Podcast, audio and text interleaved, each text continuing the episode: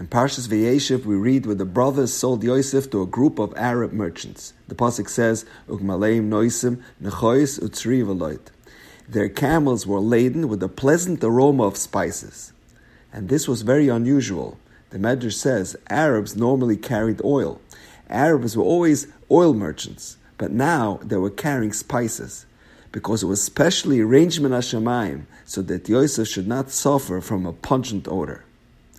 So how did it come about that these particular Arabs that bought Yosef were carrying nice smelling spices? So the Mefarshim explain that Hashem is always precise in his execution of judgment. Mishpatei Hashem emes. The judgment of Hashem is exact. It's precise, concise, and meticulous. A person will not get one iota more or less punishment that they deserve. It's perfect. So it was decreed on Yosef to be sold and transported to Mitzrayim. However, it was not decreed the additional suffering of foul smelling oil on his journey down there. So Hashem arranged through Ashgacha Pratis that this particular caravan be loaded with a pleasant aroma of spices.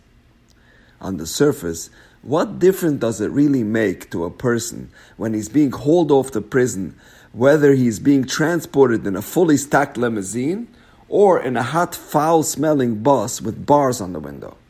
This person is so depressed and despondent, he will hardly care or even notice his mode of transportation. Likewise, it is unlikely that Yosef, who had to deal with the hardship of being separated from his parents, being thrown into a pit with snakes and scorpions, being sold into slavery by his own brothers, would be comforted by the fact that he was fortuitous in being in a pleasant smelling caravan. So, what is the Medrash teaching us? So one saw a very powerful idea. The fact that those Arab merchants were carrying fragrances instead of foul smelling oil lies a very fundamental psychological lesson on how we should view challenging times in our life. If when a person is going through a difficult time, they still have the ability to see the Yad Hashem within their challenges and suffering, that will mitigate their sense of misery.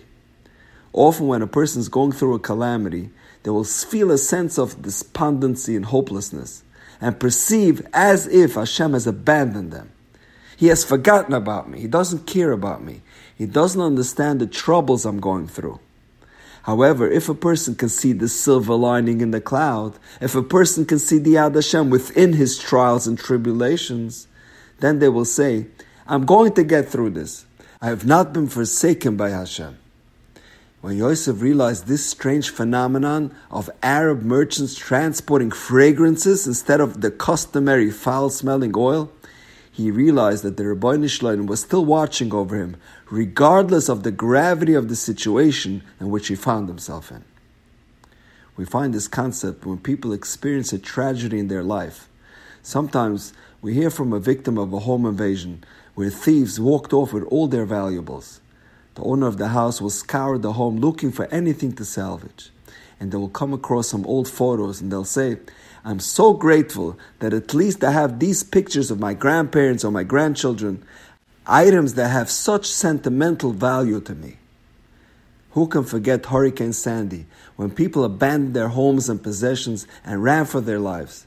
When they returned, their worst fears were realized when they saw that everything was lost. If among the ruins and the rubble a person finds an old letter or a watch that he received from his kala when he was engaged many, many years ago, that gives him tremendous consolation.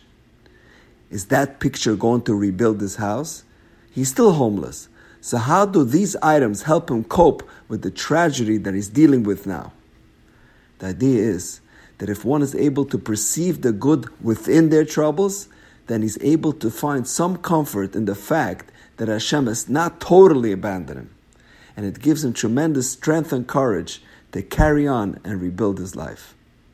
When Yosef Atzadik was thrown into that caravan, he rationalized, I'm in a caravan full of Arabs, being transported to a foreign country, far away from my family. My future is unknown, but Hashem is with me. He's watching me. He hasn't abandoned me. There's still hope. Next week, we celebrate the Nes Chanukah. What do we celebrate? The fact that one small jar of oil miraculously burned for eight days. What about the miracle of the war? That was a far greater ness. Rabban biyad ma'atim. The Yidden were vastly overmatched. Hundreds of thousands of seasoned soldiers were defeated by novices. Thirty yeshiva guys. Yehuda and the Maccabees, with their baseball bats, beating down an army that was far superior to them. It's like a Kollel in Lakewood demolishing the U.S. Army. The miracle of oil was minuscule in comparison to the miracle of the war.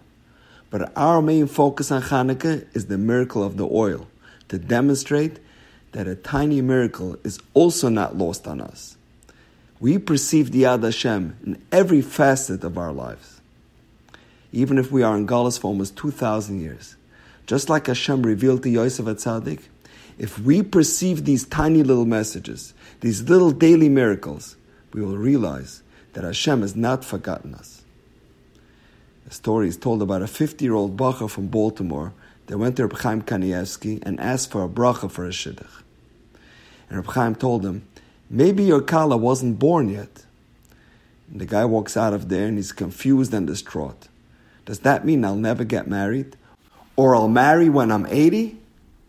Six months later, he gets engaged to a 40 year old Gyaris. And she just converted two months earlier. Now he understood what Reb Chaim meant.